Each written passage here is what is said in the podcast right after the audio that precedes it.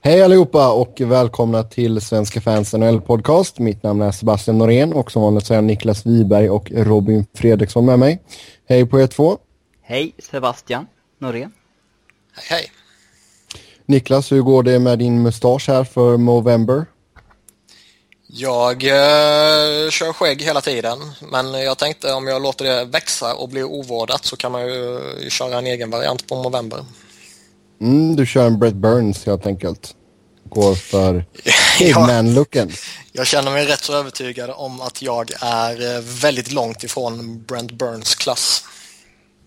Ja, det är, han ser förfärlig ut fast på ett mycket bra Positivt. sätt. Ja, jag tycker han ser äcklig ut på ett positivt sätt. Ja. Ja. Robin behöver inte fråga för han har inte kommit in i målbrottet än. Har målbrottet med skägg att göra?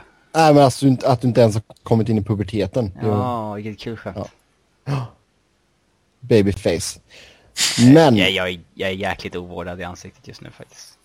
okej. Fast jag, jag tar alltid bort mustasch för jag hatar, hatar när det växer. Ja, det är så obehagligt. Alltså bara mustasch är inte så jättekul. Det är ju det man får köra här nu under November. Men eh, i vanliga fall så kör jag hellre bara lite stubb.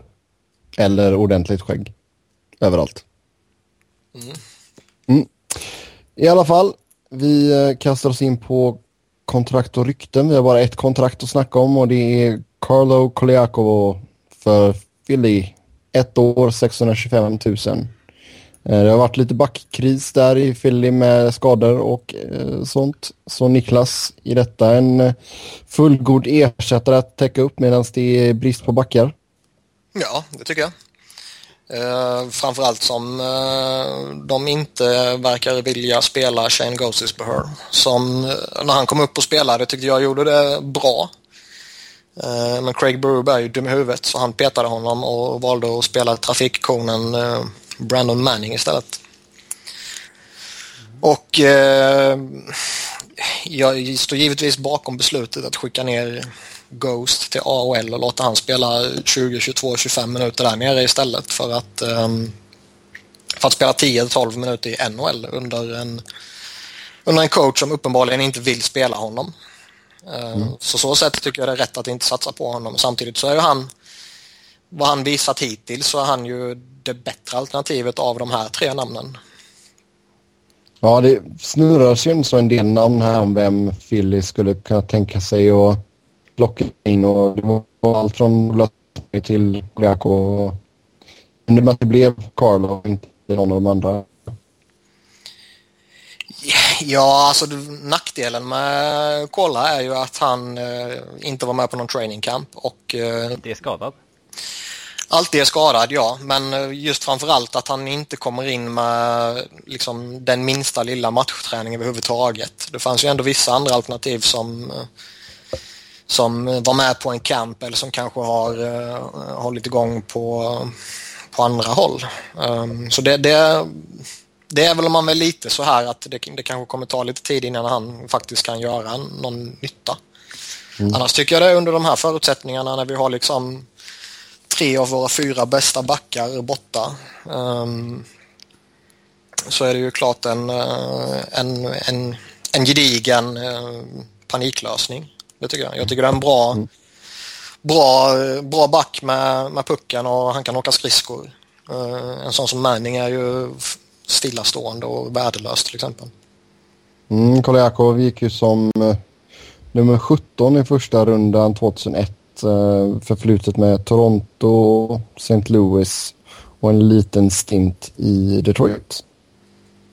Ja, så han har ändå 401 matchers erfarenhet och lite slutspel så det är. Det känns som en hyggligt, även om han är skadedrabbad, pålitlig lösning i alla fall. Mm. Ja, vi får se hur det går för ditt kära Flyers. Uh, rykten nu då, det finns en hel del att snacka om. Uh, Louis Eriksson i Boston, spekulationer om att Boston är redo för en trade.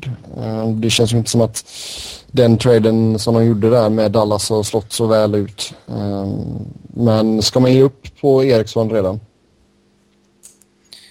Det känns väl inte helt orimligt att man gör det men samtidigt så är väl hans värde liksom så lågt det kan vara nästan. Ja. Så jag kan tycka att låt honom uh, köra en period här nu och se vad som händer. Studsar han tillbaka och blir en, en eh, vad ska man säga, en 25-målsskytt där omkring eller om man kanske till och med kommer upp till 30 så um, ja, då behöver man inte göra sig av med honom för han har fortfarande en, ett förhållandevis uh, bra kontrakt för det han kan bidra med när han är den normala Eriksson. Mm. Um, får han inte ordning på sig själv så kan man definitivt göra sig av med honom och jag tror inte att det skulle vara några problem att, att hitta någon som är intresserad av honom. Men det är väl mest det här liksom att det, nej, värdet nu tror jag inte är så jättebra. Jämfört med vad kan vara då. Nej, det är sant. Jag håller med dig. Det finns säkert många som skulle vara intresserade av att ta in Eriksson, men uh, värdet är ju som sagt nog inte det bästa. Och speciellt då kommer man ju säkert att jämföra det med vad man gav upp för att få honom. Och det jo, känns det är ju oundvikligt ja.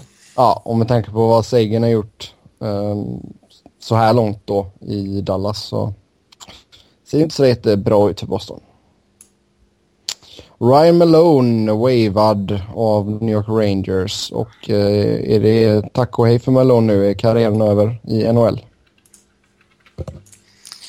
Kortsiktigt kanske det finns lite hopp då eh, han eh, eventuellt kanske måste medverka i deras kommande match med tanke på att eh, Zuccarello var ett litet frågetecken i skrivande och pratande stund i alla fall. Eh, så där kanske de måste tvinga in honom men långsiktigt så ser jag väl att han är körd. Ja, det borde han vara. Han har ju sabbat sitt rykte rätt mycket också. Så att... Ja, det är väl en, eh, ett understatement. Mm. Det är alltså, ja, idiot. Ja, Winnipeg. Nej, inte du. Herregud. Robin, du, du är en snäll pojk. Um, Ryan Malone snackar vi om såklart. Ja. Winnipeg sägs vara redo att sälja och bygga om. Rätt eller fel? Det beror på vad man tänker sälja. så ja. det... Kan man sälja Pavlec så är det rätt. Ja, alltså nu när han har varit bra så vore det ju eh, bra om man kunde skicka hans kontrakt. Men liksom, en Tobias Enström kan jag definitivt tänka mig att de eh, kan tänka sig släppa. Eh, även om jag tycker att, ja, det borde de kanske inte göra. Men han har ett dyrt kontrakt. Som, men ja, Matthew Perreault, det finns... Uh, Evander Kane snackas ju alltid om. Mm. Uh, jag skulle absolut jag försöka hålla kvar vid spelare som Andrew Ladd och Blake Wheeler i alla fall. Om det inte kom något jättebud. Uh, Bufflin skulle jag också försöka hålla fast vid. Uh, men uh, Brian Little skulle jag nog uh, vara öppen för att trada. Uh, ja. Shifley? Nej, nej. Inga av de Young Guns. Det, nej. Jag skulle säga att den enda som jag inte skulle överväga att släppa är väl Scheifele och Truba. Alltså, alltid tillgängligt till rätt pris såklart, men alltså om de ska försöka sälja av så är det ju inte ja, Blake Wheely jag skulle börja med direkt. Det beror väl på lite vad man känner att man står i fasen i, i, sitt, uh, i sitt byggande. Um, känner man att man är uh, en eller två säsonger ifrån att uh, Scheifele är en toppcenter i ligan och Truba är en toppback i ligan och verkligen kan bära hela laget och man kan få en målvakt så småningom så ska man inte börja sälja av de, de liksom som bär laget i dagsläget. Men känner man att man är 3, 4, 5 år bort, vilket kanske känns mer rimligt, så skulle väl jag i allra högsta grad överväga att kunna släppa några av dem. Mm. Ja, vi får se och sen som sagt, som du sa där Robin, ni alltid snackar med Vander Kane och frågan är ju bara vad priset är på en sån kille. Ja, det är jäkligt svårt att säga faktiskt. Mm. Mike Green, Washington, inlett lovande. Han har eh, nio poäng på tio matcher, tre mål, sex assist, eh, plus sju. Eh, kan det vara dags för Washington att trada bort honom?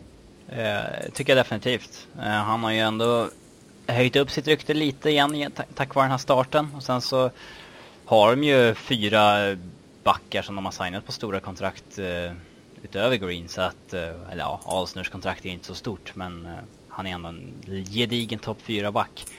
Så kan de ske- skeppa Green och få någonting vettigt tillbaka så är det definitivt värt det. Alla dagar i veckan, tycker jag. Jag ser väl att de har svårt att förlänga med honom. I, antingen nu eller till sommaren så att säga. Så jag, jag tycker definitivt man, eh, så länge han eh, har spelat upp sitt rykte starkt, bör överväga att släppa honom. Mm. Vilka intressenter kan det finnas för McGreen då? Som vanligt. Detroit har vi Detroit. pratat om jättemycket. Ja. Så fort det är en högerfattad back eh, som vill... Ja, det är eh, sant. som kan spela powerplay också. Ehm, jag tror ju att Mike Green skulle kunna återfå mycket av sin forna, ja, sin forna poängskörd om han hamnade i rätt lag. Definitivt. Eh, inte att han blir en 30-målsback igen, men kan han gå in i powerplay med Datsuk Zetterberg, det är klart att det kommer börja rassla. Eh, sen, eh, ja, det det finns nog många lag som, borde, som skulle ha nytta av en Mike Green. Men eh, det är inte många lag som kan få in en 6 miljoner under capen också. För jag tror inte att Washington är villiga att ha så jäkla mycket lön tillbaka. De är nog ute efter kanske något draftval och någon prospect och lite, lite annat smått och gott. Skulle du Absolut. vilja ha honom i Colorado? Ja. Om, eh, om man kunde förlänga med honom innan. Eh, så jag litar inte på eh, Roao Sakics förmåga att betala ett vettigt pris i varken trade eller med ett kontrakt sen. Så, att, eh, så att jag ser helst att det inte sker. Ja, sen eh, Alexander Semin, Carolina, något eh, healthy scratch i två raka matcher och ja, vad, alltså vad kan Carolina göra? Finns det någon marknad för Semin? Eh, det tror jag. Hans rykte är inte... Han är ju ryss och det ligger honom i, facit, eller i fatet. Eh, och, eh, men ja, alltså ändå. Killen kan verkligen sätta 30-40 mål om han liksom spelar med rätt center och han har ju det där skottet. Och han är inte alls så dålig defensivt. Så att eh, jag tycker att det borde finnas en marknad för honom. Eh, Ja, jag, jag har ju svårt att se det så tillvida att eh, De inte behåller lön, nej. Men alltså... Nej, alltså jag, jag tror inte de behåller lön och ska du ta in 7 miljoner eh, cap hit idag så måste du skicka massa tillbaka och frågan är om eh, Hurricanes är sugna på det. Alltså det skulle vara någon av de här... äh, För jag, jag ser ju inte någon likvärdig eh, eller något likvärdigt kontrakt så att säga vara aktuellt att liksom byta, byta skräp mot skräp om man ser semin som skräp. Hade du sett... Ja men i somras då, vi hade snackat Hartner mot Semin. Eh, eventuellt. Ja. Umberger mot Semin då? Hur långt har han egentligen på kontraktet Semin? Det är i år och tre år till. Ytterligare tre säsonger. Ehm, alltså, jag har ju inget emot spelaren i, i så sätt, utan problemet är kontraktet. Mm. Uh, sju miljoner är mycket pengar att binda upp sig på en spelare som ändå, även om jag tycker han får oförtjänt mycket skit och jag tycker det är märkligt att de, eh, de väljer att peta honom. Men ehm, jag, jag ser väl inte riktigt att eh, 7 miljoner är, är något man vill ta i utan att veta att du definitivt får det du behöver få. Jag har inte riktigt... Man skulle vilja undersöka varje lags cap-situation innan man eh, säger bu eller bä här, men alltså... Det finns säkert lag som skulle kunna hantera det. Jag tänker på Nashville till exempel. 80% av lagets kontrakt går ut nästa säsong och de skriker efter offensiv spets liksom. De fick in lite i Neil i somras och så här. Skulle kanske behöva en liknande version på högersidan. Och eh, de skulle nog kanske kunna hantera ett sånt kontrakt. Om Carolina bara vill dumpa det. Det är ja, frågan är om man vill det för jag tror ju fortfarande det finns ett visst värde i spelaren. Så kan man bara hitta någon, någon lämplig mm, sits för kontraktet eh, och ett lag är redo att ta kontraktet. Så som sagt så spelaren tilltalar mig och sätt in den spelaren jämte en riktig center eller jämte en riktigt bra duo. Så eh, under en eh, organisation och ett lag som kan spela vettig hockey så tror jag definitivt han skulle kunna blomma igen. Mm, ja, vi får se vad som händer där. Sen eh, Alec Martinez, eh, LA Kings. Det har inletts diskussion om ett nytt kontrakt. Eh, just nu sitter han på 1,1 miljoner dollar. Och eh, vad är Mr Martinez värd egentligen? Han ska ju i allra sämsta fall för hans del bli Kings tredje bäst betalda back i alla fall. Han ska över tre Tredje bäst. Uh, då ska vi se. Robin Reguero ligger på tre miljoner nu. Han ska definitivt över det tycker jag. Ja men alltså kontraktet går in nästa år och från nästa år känner ju Massin fyra och... Uh, ja men alltså om du menar bara den här säsongen så... Ja, ja, ja. Jag tänkte inte på hans förlängning. Um, Fjärde bästa back om man räknar in Massi nästa säsong. Det, bom, det bommade jag. Jag ber om ursäkt Robin. ja. Ja men runt tre ska ju ha i alla fall. Mm, tre, tre och en halv, något sånt där. Kanske Jag är fyra år eller någonting. Ja, Mm, ja, alltså Säger du som Sebbe? Det säger. låter tveksam. Jag vet inte, alltså det, det beror på lite. Alltså han har ju tagit lite sådana här småhöjningar i sina kontrakt. Ehm, men det är klart att han förtjänar att få en ordentlig paybump och jag tror inte man förlänger med Regeer som ligger på tre. Så ja, tre, tre hade han nog varit värd. nog. Minst. Han väl definitivt. Jo, men sen Dean Lombardi, han är en jäkel på att förhandla också. Så säger, jag kommer gissa på att han, det landar på 2,75. Det är bara en gissning. Ja då skäl de ju honom rätt bra. Men det... Mm. Nej, han kommer få mer. Ja, vi får se. Vi får se, vi får se. Eh, sen Mark-André Fleury, Pittsburgh. En uh, slutspelsmålvakt av rang. Eh, Jim Rutherford vill fortsätta som uh, Fleury som sin målvakt. Och är rätt eller fel, han sitter ju också på ett eh, utgående kontrakt. Eh, alltså jag lutar väl mot att det... Jag skulle väl vilja se han det här slutspelet först innan jag tog något beslut, men...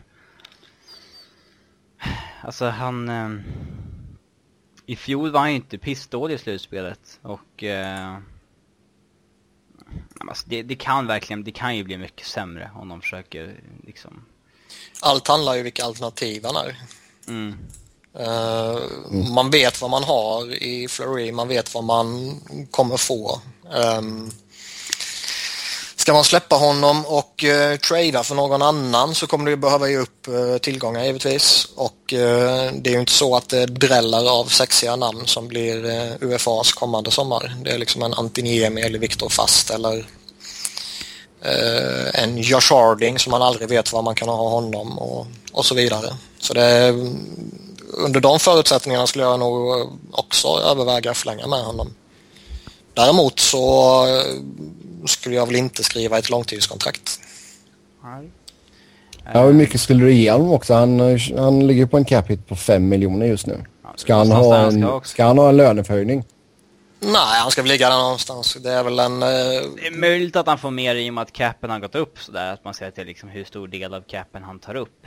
Men... Mm. Eh, eh, Men det, det är en sån capita ändå rimlig för en hygglig första målvakt numera. Om man Ja. tittar runt om i ligan trenden att pröjsa för sin första målvakt och hålla fast honom har ju kommit tillbaka lite.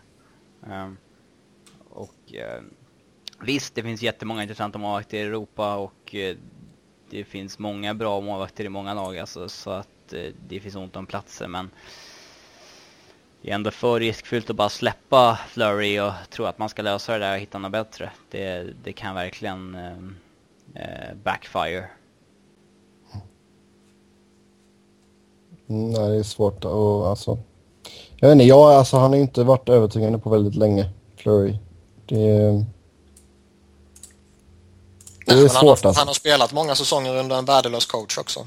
Eh, man, man bör ju, lite som Robin sa, det ska bli intressant att se honom i det här slutspelet och hela säsongen under en ny coach som eh, eh, som givetvis sätter sin prägel på spelet och, och eh, under en ny eh, GM också givetvis som kanske behandlar honom på ett annat sätt. Ja, vi får se vad som händer där. Vi eh, går vidare till avstängningar. Vi, har en hel drös.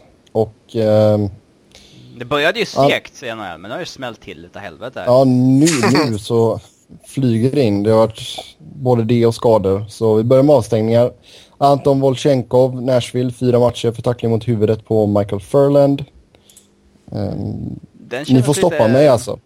Den ni får stoppa mig. Jag tänkte, jag tänkte bara rabbla av de här nästan. Jaha. Eller vill ni gå in och dyka in på djupet? Nej men vi, vi kan väl ta en åt gången. Liksom. ja, nej, bra. För lite. Mm. Jag... Eh, jag, när man ser det, när man såg det första gången så tyckte jag att det var lite förvånande att det blev fyra matcher. För fyra matcher är förhållandevis hårt straff ändå. Ja. För det ser inte så farligt ut.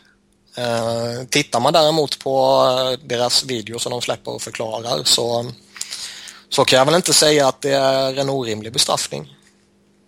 Det ser, för början ser det bara ut som de krockar lite grann liksom. Han knuffar omkull honom. Ja. Och han knuffar honom liksom i huvudhöjd så att säga. Mm. Uh, men uh, han trycker ändå en armbåge rätt hårt i skallen på honom. Uh, så att, ja, man ansvarar ju ändå för sina lemmar liksom. så att, ja. Och det blir en skada på det. och uh, Valchenko klassas ju som repeat offender. Sen eh, Jordan Nolan, Kings, två matcher för boarding på Darren Helm. Jag tycker det är för lite. Jag tycker det är eh, fruktansvärt fult. Jag tycker det är fruktansvärt fegt att gå in på det sättet bakifrån när han... Eh, det är ju jättetydligt att han eh, kan undvika den. Antingen eh, alltså undvika tacklingen helt och hållet eller bara, vad ska man säga, glida in i Helm och liksom kramas lite? Ja, krama fast honom i sargen. Men nu smäller han ju rätt rejält rakt i ryggen och han åker en bra bit för att göra det. Den är bara så onödig och feg. Ja. Nästan äh... kopia på Malte Strömvalls tackling här i SHL nyss. Ja. Um, ja, nej, jag, jag tycker det ska ge mer för jag tycker det... Borde definitivt varit matchstraff. Ja, och det, det är bara ett sånt jättetydligt exempel på att man inte har respekten. Um, nu blir det ju ingen skada och det påverkar ju alltid vad man säger än vill om just skada ska påverka eller ej, men så är det ju. Men han är ändå en repeat offender så jag tycker ändå två matcher var för lite. Mm. Alltså jag tycker överlag Nolan börjar göra sig ett namn som en ganska ful spelare. Mm. Han börjar gunna it up. Mm. Jag vet inte riktigt om det är rätt väg för honom att vandra. Sen Alex Burrows, Vancouver, tre matcher för tackling på Alexi Emelin. Det första man kan säga är väl att han säkerligen är väldigt mycket eh, medveten om vem det är han tacklar. Alla hatar Jim Elin. ja, men med det sagt så är den fruktansvärt sen och den är fruktansvärt onödig. Och han satsar ju rätt tydligt mot huvudet tycker jag. Mm. Um, det blev ingen skada och som sagt det påverkar ju men um, just att den är så sen och så fruktansvärt onödig och att han verkligen kan undvika den också så tycker jag nästan att det ska ge mer än tre matcher. Ja, det också som att han kanske skulle haft någon match till. Alltså jag tycker den är ju värre än Wojcienkos. Ja, mycket. Mm. Sen i en stökig match mellan Rangers och Minnesota så eh, John Moore tacklade Erik Haula i huvudet och det blev fem matchers avstängning för det.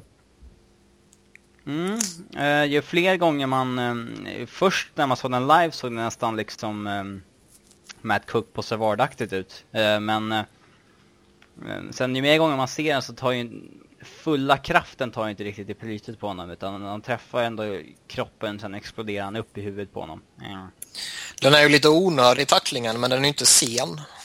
Uh, jag, vet, jag tror att de klassade den som uh, sen, eller? Nej. Okej, okay. uh, då blandar jag ihop den med... Uh, jag har för mig det i alla fall. ja, någon annan. Nej just det, Burrows-videon, det är den de säger att han ger mig den släppt pucken för mm. för lång tid sedan. Så han är inte ens mm. tacklingsbar. Um, men nej, alltså han, han är ändå en repeat offender more och det var en liknande tackling han satte i, uh, eh, i, i slutspelet sist. Att eh, han kan nog behöva att någon, eh, ja, ryter till åt honom om de där tacklingarna. Att det där är ingen, ja, han lever verkligen på gränsen när han går in sådär, så träffar han bara någon centimeter åt ett annat håll så, så skulle det kunna vara en ny Savard situation liksom. Mm. Fem matcher är ju ett rätt starkt straff i, i ligan. Um, men just lite att han har gjort så för det blev en skada, uh, den är onödig, han siktar på huvudet. Mm, det är kanske inte helt orimligt det ska vara någon match till heller. Mm. Men de vill ju inte gå över den där femmatchersgränsen. Mm. Då blir det ju det där, ja, ja Ja, politiska skäl. skit. Mm. Mm. Ja, och sen eh, ja, precis innan vi eh, satte igång och spelade in här så Andrew Ferrens eh, också tackling mot huvudet. Det var på Zach Cassian i Vancouver och eh, det blev tre matcher för Ferrens. Ja, eh, återigen en jättetydlig situation där han siktar på huvudet och verkligen hoppar uppåt i eh, tacklingen. Eh, så det här är ju inte, det går inte ens att i all sin enfaldighet eh, argumentera för att det var lite oflyt eller feltiming utan det är ju det är alldeles uppenbart att han siktar in sig där ju. Vem tror han att han är? Raffi Torres? Mm, typ. Um, så där, den, den tycker jag är rätt ful. Um, men återigen, ingen skada. Um, likväl kan jag tycka att kanske någon match till. Ja, generellt så tycker jag ju att de är för fega med att dela ut eh, avstängningar i ligan. Eller när de väl gör det så är de för få eh, matcher helt enkelt. Um, så ser man till vilken standard de brukar hålla så är väl kanske egentligen alla de här avstängningarna relativt rimliga. Men jag tycker ju att de, eh, de borde gå hårdare mot framförallt våld mot huvudet. Mm. Mm, det kan jag hålla med om. Sen eh, surras det lite om att Scott Stevens ska vara aktuell för Department of Player Safety. På tal om våld mot huvudet. Ja. Mm. Det var ju tillåtet på hans tid. Så att, eh. Ja. Nej, en smutsig spelare, smutsig människa, usch. Men han kan ju knepen, det är väl därför, det är väl därför de vill ha in honom. Ja, det är, ju, det är väl samma argument som när de tog in uh, Chris Pronger. Att, ja, det ska ju inte vara någon elevrådsordföranden i den där... Uh... Fast borde det inte vara det också? Ja, men det finns... Man kan ju inte bara ta in massa sådana. Ja, det finns väl, eller? Ja, det finns väl med? lawyers och sånt där också, eller? Ja, men jag menar lirare. Tidigare spelare. Lirare. Mm, Peter Forsberg kanske? Som har åkt på många skador. Ja, han var ju rätt hård själv. Men liksom någon sån där, eh, liksom en Marcus Näslund, du vet någon sån som bara gled omkring och sköt lite. Så att man inte bara får rösterna från de hårda, tuffa pojkarna. Mm. Ja, det är sant. Ja. Det hade man velat se nästan så här Pronger Steven sitter och kollar på tacklingar. De bara, äh, det där är väl ingenting, kolla vad jag gjorde. Eller hur? Uh, ja, vi får se. Men alltså det, det verkar gå i linje med vad de har, har kört innan liksom. Nej, men jag tycker det är bra om man använder uh, folk som har spelat själva. Alla meriterade namn av den digniteten som de kan ta in ska de ju ta in. Absolut. Sen är det väl lite så att uh, det känns ju lite på ett sätt fel att ta in spelare som kanske hade sin prime och kanske till och med spelade uteslutande under en annan tidsera och annan regelverk. Ja, ta in en kan... Hal Gill. Mm, man kanske skulle vilja ha någon som har gått igenom den nya, den nya regelboken och anpassat sig till den och, och vet vad det innebär att spela under den. Men det kommer väl nog om något eller några år.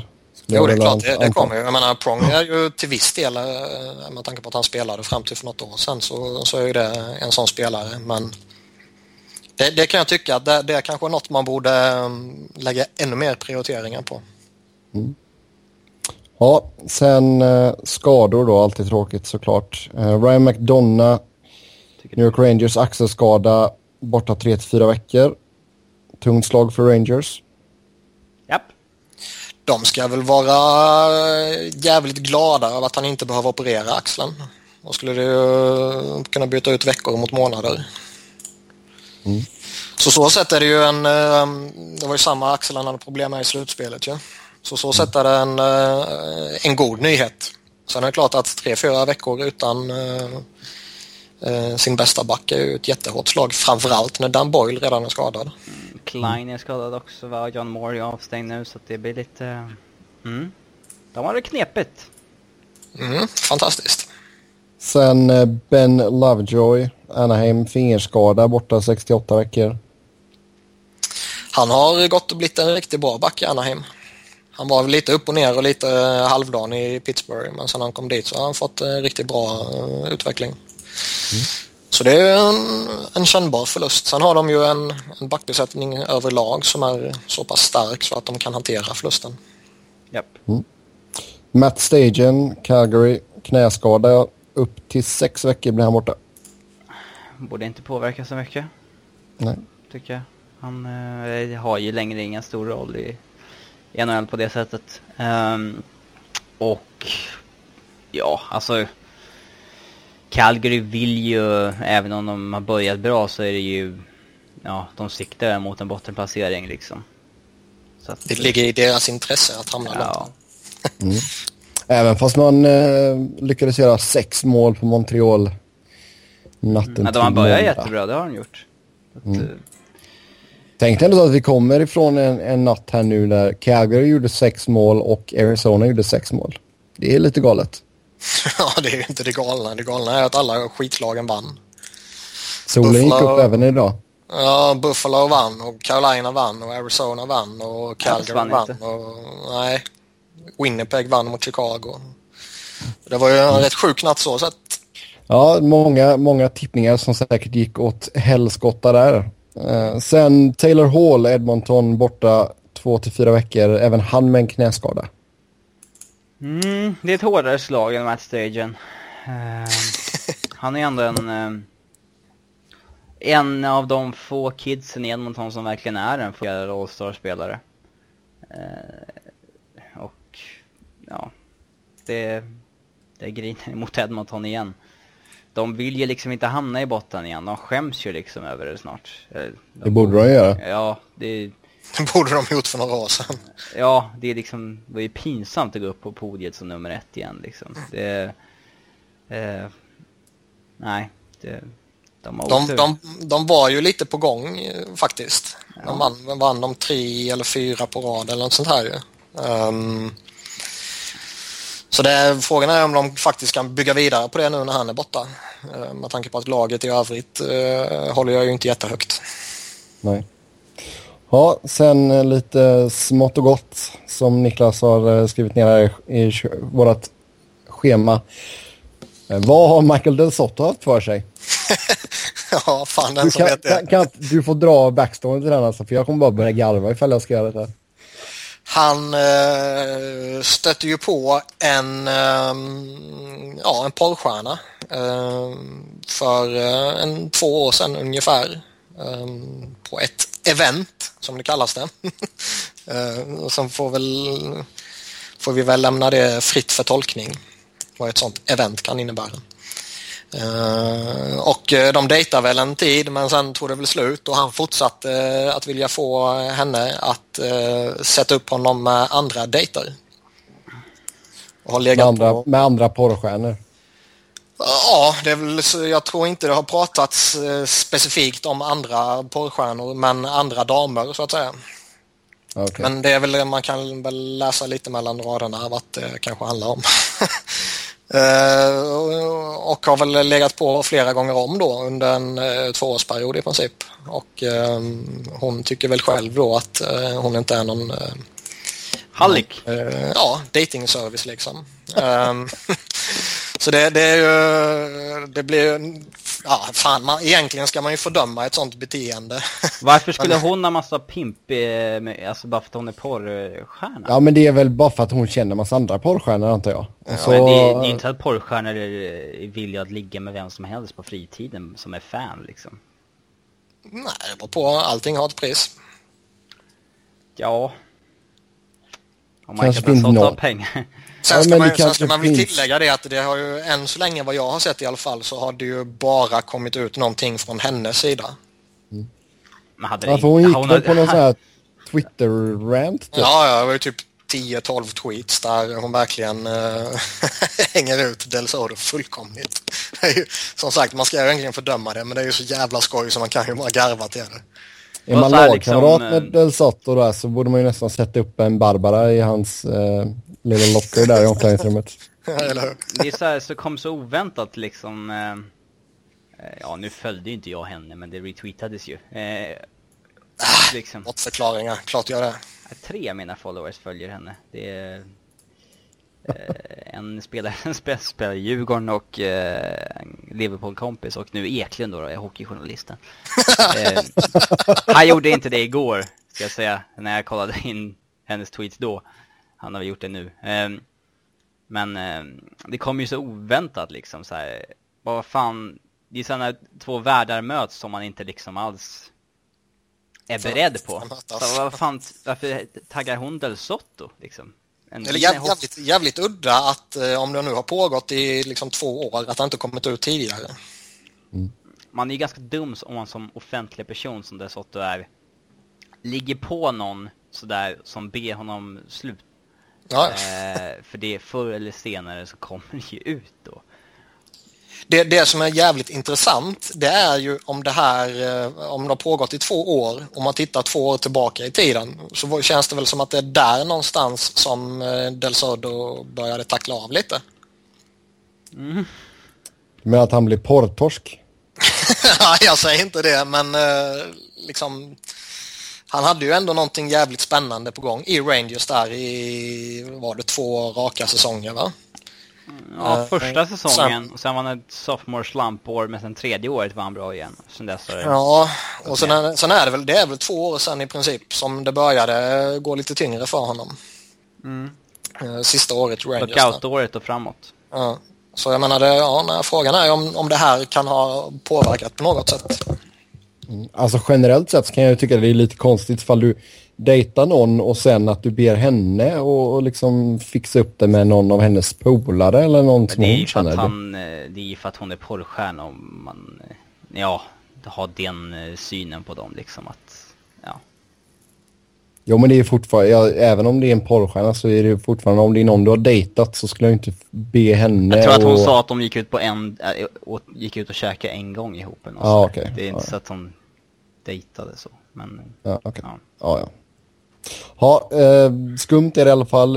Ro, roande är det ju absolut. Eh, så ja, vi får väl se hur det går för Del Sotto om han hittar kärleken någon gång. Han har i alla fall blockat Lisa Ann på Twitter nu. Men han har inte kommenterat någonting väl? Nej, inte vad jag har sett. Det... Ja, hade det inte funnits någon sanning i det här så hade det varit förnekat vid det här laget. Ja, ja verkligen. Mm. Ja, Eh, några som också kan få oss att skratta ibland är domarna. Och eh, hur känner ni att domarnivån har varit så här i inledningen av säsongen? Är ni, är ni nöjda med vad de har åstadkommit? Alltså jag brukar inte notera domarinsatser så mycket när jag kollar. Framförallt inte på NHL-hockey och där tycker jag alltid att de håller rätt hög nivå. Jag tycker de håller bra nivå. Jag tycker de får eh, mycket skit eh, som de inte förtjänar att få. Alltså när, när de bommar en sån, eller när de gör ett sånt misstag som när eh, Luke Glendenning åker ut och målet blir bortdömt när de tror att han sliter omkull, vem var det? Braden Holtby. Mm. När han snubblar själv. Sånt får ju överhuvudtaget inte ske. Det är Nej, ju man jätte, inte... jättetebba. En sån grej får man liksom inte bomma. Däremot att de får kritik när de missar en offside med två centimeter när det går så in i helvetes fort. Det... Ja, det är helt sjukt att de kan ha så hög rätt procent med offsides där ja. egentligen. Det är ja, det är jätteimponerande så de får ju mycket skit på det. Sen liksom när sådana här stora grejer då ska de ju verkligen bara tokhånas för det är ju så uppenbart att ja, värdelöst helt enkelt. De har ju fått mycket mm. skit för alla, eh, eller de mål och icke-mål som har varit gällande spelare i målgården och det i år. Men där är det ju liksom regelboken som, de går ju efter regelboken. Det är ju inte så, mm. så att de bestämmer själva att nej men, nej men det var liksom, den här gången blir det mål. Liksom. Det som kan göra mig frustrerad det är ju att eh, bedömningsnivån varierar så otroligt mycket. Inte, inte bara från uh, olika domare till olika domare utan faktiskt från period till period. Mm. Det, det, är väl det som gör mig allra mest förbannad. Jo, men att, att det är olika nivåer på, eller liksom att, att olika domare dömer olika, det, det får man inte så köpa liksom. Det ser vi ju i alla jo, jo, men, men just jag, tycker ändå, jag tycker det... att man ska hålla sig inom en viss, uh, alltså en viss uh, skala, om man säger så. Jag tycker jo, det svänger fram. Hålla... Jo, men sen kan jag hålla med om att det kan svänga jäkligt fort i en match bara. Man bara okej, okay, men varför var inte det någonting i första när det, ja. Uh, så det, det, kan man ju ifrågasätta lite och sen så är det fortfarande så att vissa situationer, alltså de får ju ändå ta hjälp av Torontos War Room och kolla på vissa sekvenser. Men det är ju fortfarande vissa situationer som inte går att, att köra video review på. Så ja. man kanske, kanske borde expandera det lite till men samtidigt vill man ju inte liksom sakta ner spelet för mycket. Nej, det får inte bli som men amerikansk fotboll där det är spelavbrott var tionde sekund. Liksom. Man får slå tusen flaggor och protestera och hålla på. Det Nej, men det, det, är ju, det är ju ett helt annat spel och liksom bedömningssätt alltså och allt sånt där. Ja, så det är ju en helt annan grej. Det är, med tanke på att de inte har utvisningar så sätt så då, det är ju därför man har massa flaggor och skit. Eh, men överlag så jag tycker jag att den har varit okej. Okay. Alltså, det är som du säger Niklas också. Det, det, när det är, de får ju mycket mer skit. Alltså när någon gör någonting bra så får inte det samma utrymme som när de har varit dåliga. Nej, men så funkar det ju med allt och alla. Mm, så är det ju för alla domare, mer eller mindre. Ja, inte alla domare, det... utan spelare och jo, coacher och supportrar och allting liksom. Mm. Så det, det, det, är ju det är ett mänskligt förhållningssätt. Sen har man inte, alltså, jag vet inte, tycker ni att det finns några stora alltså, profiler inom domarkåren? Ja, det är väl Tim ja. Peel som är den mest kända. Men det är mest för att han som sticker ut och gör någonting dåligt oftast. det har väl inte funnits någon eh, riktig profil på det sättet sen uh, Fraser slutade. För jag menar om man tittar på, eh, om vi drar paralleller till fotbollen, där har vi ändå sett en hel del fina karaktärer som typ Colina liksom. Ja, men, alltså, man, är, man, är så, man är så anonym i en domare, alltså med hjälm och visir och så här liksom det har, spelar, är du fotbollsdomare och har en hårsjukdom så att du inte har ett enda hår på hela kroppen, det är klart att du kommer sticka ut oavsett hur du är som domare. Jag tror inte att Colina var särskilt mycket bättre domare än någon annan, men han stack ju ut på ett sätt som gjorde att han liksom fick ett an, högt anseende på det sättet. Framförallt tror jag det är lite olika kulturer mellan idrottarna där fotbollsdomarna lyfts fram på ett helt annat sätt. Mm. Både av eh, klubbar och eh, spelare och tränare och så vidare, men även medialt. Vi får, någon av domarna i NHL får ta ordentligt riktigt rövarskägg verkligen. de sticker ut lite. Uh, och sen får, alltså, får kanske inte göra det. Ja, det är mycket möjligt att de har någon sån här, uh, ja, då menar, jag, då, menar jag, då menar jag inte odla skägg utan liksom ni, ni ska hålla er liksom i bakgrunden. Mm. Ja, alltså det, de har ju inte samma... Man hör ju aldrig några ut, uttalanden från domare sådär. De får väl inte gå ut och förklara liksom... Alltså i, i Sverige så har vi liksom... När vi har satt intervjuat domare efter matcherna, okej här har vi två situationer där gärna får förklara hur ni tänkte och så här, vad, vad ja. säger regelboken? Så här, det är jättebra. Ja, eh, absolut. Men det finns ju inte alls borta än. Nej, alltså det hade varit väldigt eh, spännande att få intervjua en domare efter en match. Det, det hade jag gillat. Det kanske är de själva som har det som eh, krav i sitt eh, kollektivavtal. Mm, Mycket möjligt. Liksom, eh, vissa domare vill säkert gå ut och förklara sig liksom för att slippa skit. Vissa vill liksom så här, men att liksom, nej, det ska bara vara liksom som det är. Liksom, att man ska in, att de ska inte, de ska inte fråga, alltså deras situationer ska inte ens lyftas i efterhand. Det ska bara vara det de säger så är det, så diskuterar vi inte det igen liksom. Mm. Uh, går det att dra några jämförelser med uh, eh, SHL? Jag tittar inte överdrivet mycket på SHL, men Robin, du ser väl ändå så en del va? Ja, men där har vi inte, eller vad, vad är det för jämförelse du är ute efter? Nej, just på alltså hur, jag vet inte, hur, alltså hur, hur är nivån, alltså man jämför är det alltså ljusår mellan kvaliteten på domarna? Ja, det tycker jag väl. Jag tycker att den är mycket sämre i Sverige och det, det märks framförallt i situationer där det blir någon skada. Då är det oftast panik och så tar man den som tacklade på en femma charging. Eh, och Mm. så sen efterhand så, oj då, det var ju bara att han slog i huvudet när han landade eller någonting som gjorde att han blev skadad. Eh, eh, det är väl det som är mycket ett stort problem i bland domare i Sverige. Men tror, alltså, tror du att det hade varit gynnsamt till exempel om man skickade över eh, någon eller några domare och så att de fick döma lite i Nordamerika? Kanske inte gå in i NHL direkt men alltså kanske få köra lite AHL. Winnerborg var väl där? Ja, Winnerborg. Ja. Eh, men ehm, folk verkar tycka att han fick ju snarare storhetsvansinne när han kom hem sen efter det. Eh, jag vet inte. Det är, det är så annorlunda spel där borta så jag vet inte hur mycket man eh, skulle lära sig av det. Nej men alltså just att man får liksom, ja, vad ska man säga, Profession- proffsigheten liksom som de här domarna ändå så har. Den tror jag inte, alltså den tror jag man lika gärna kan få här hemma bara man ser till att göra tillräckligt många domare heltidsanställda. Mm. Ja, det finns några intressanta... Vi hade... Det finns två domarreportage från SHL som ligger uppe på Youtube. Ett från i fjol med Mikael Nord och... Eh, vad heter han? Inte Kilken? Eh, skitsamma. Eh, eh, han, de två är det i alla fall och... Eh, sen finns det ett för några, något år sedan med han... Eh, vad är det? Sören Persson? Eller någonting. Och eh, så finns det ett från Allsvenskan i fjol. Eh, där det var liksom eh, på Hovet med Djurgården då. Då. Eh, då är det ju bara en domare som dömer och inte två. Och så har han sina linjemän och sen så där, det ser vi skillnaden på det. Och sen så eh, ja, då åker han från jobbet till, till Hovet liksom för att döma. Mm. Och det är ja, på en annan nivå i Allsvenskan kontra SHL. Ja. Yes, och eh, vi går vidare till vårt sista segment här och vi ska lista mest överskattade och mest underskattade spelare enligt oss. Och eh, vi ska välja fem spelare vardera i båda kategorierna. Och eh, ska, vi, ska vi ta en i taget eller ska en få köra hela sin eh, lista i en kategori? Jag tycker vi säger ett namn och sen diskuterar vi. Så säger, Okej. säger, säger du ett namn så sågar vi det valet.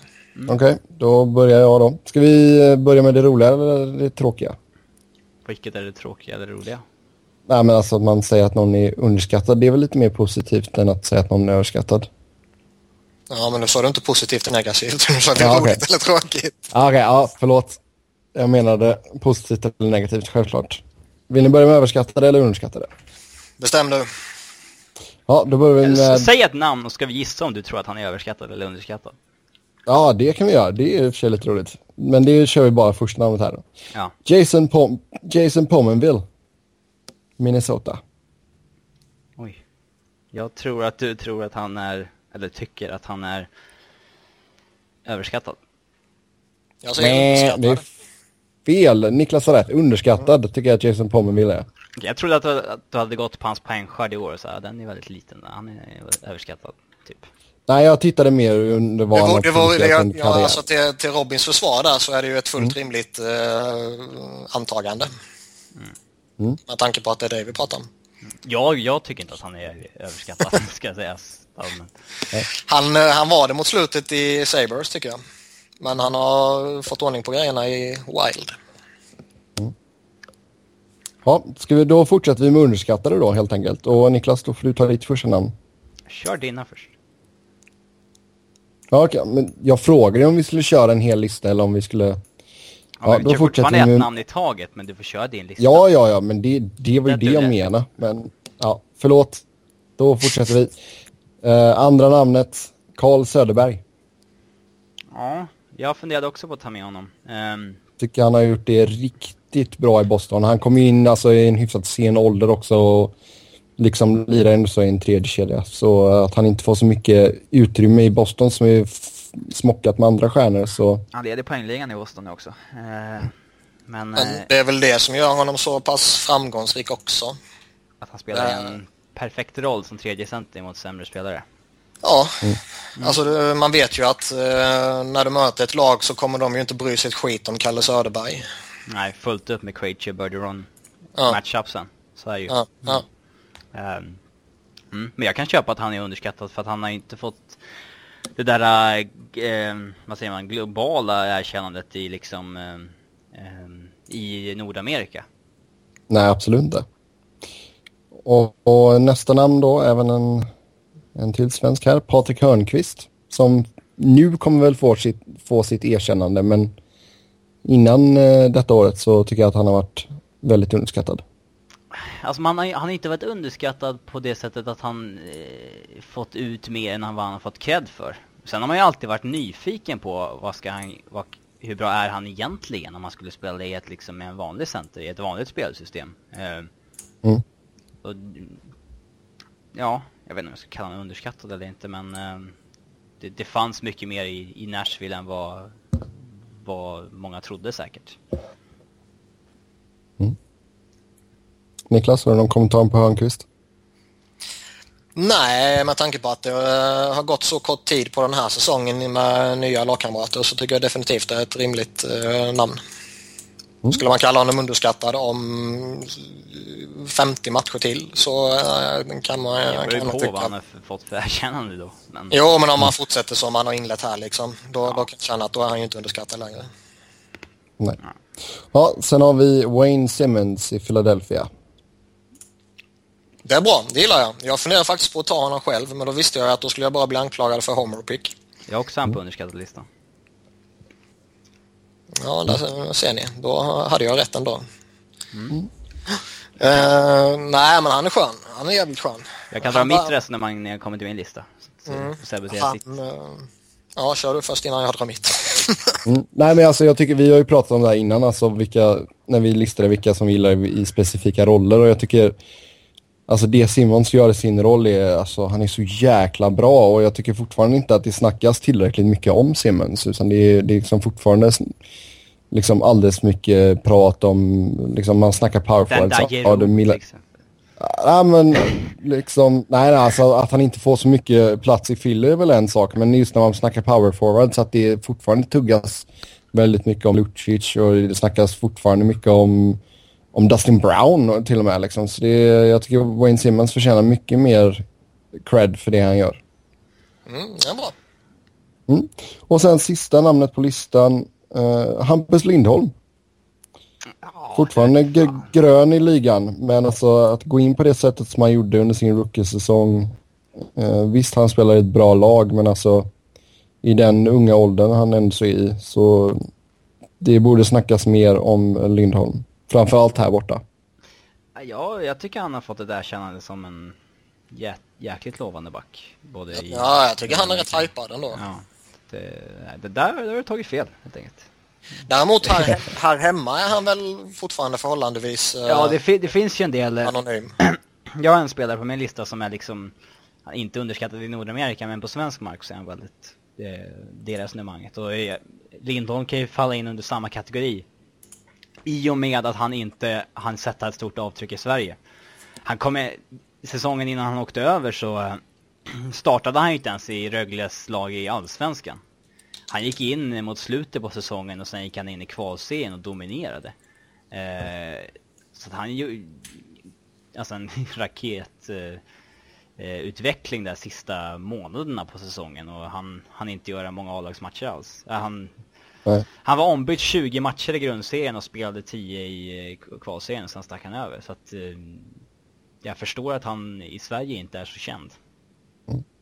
Ja, plus att han gjorde ju en säsong i AHL också innan mm. han gick upp till Anaheim, så...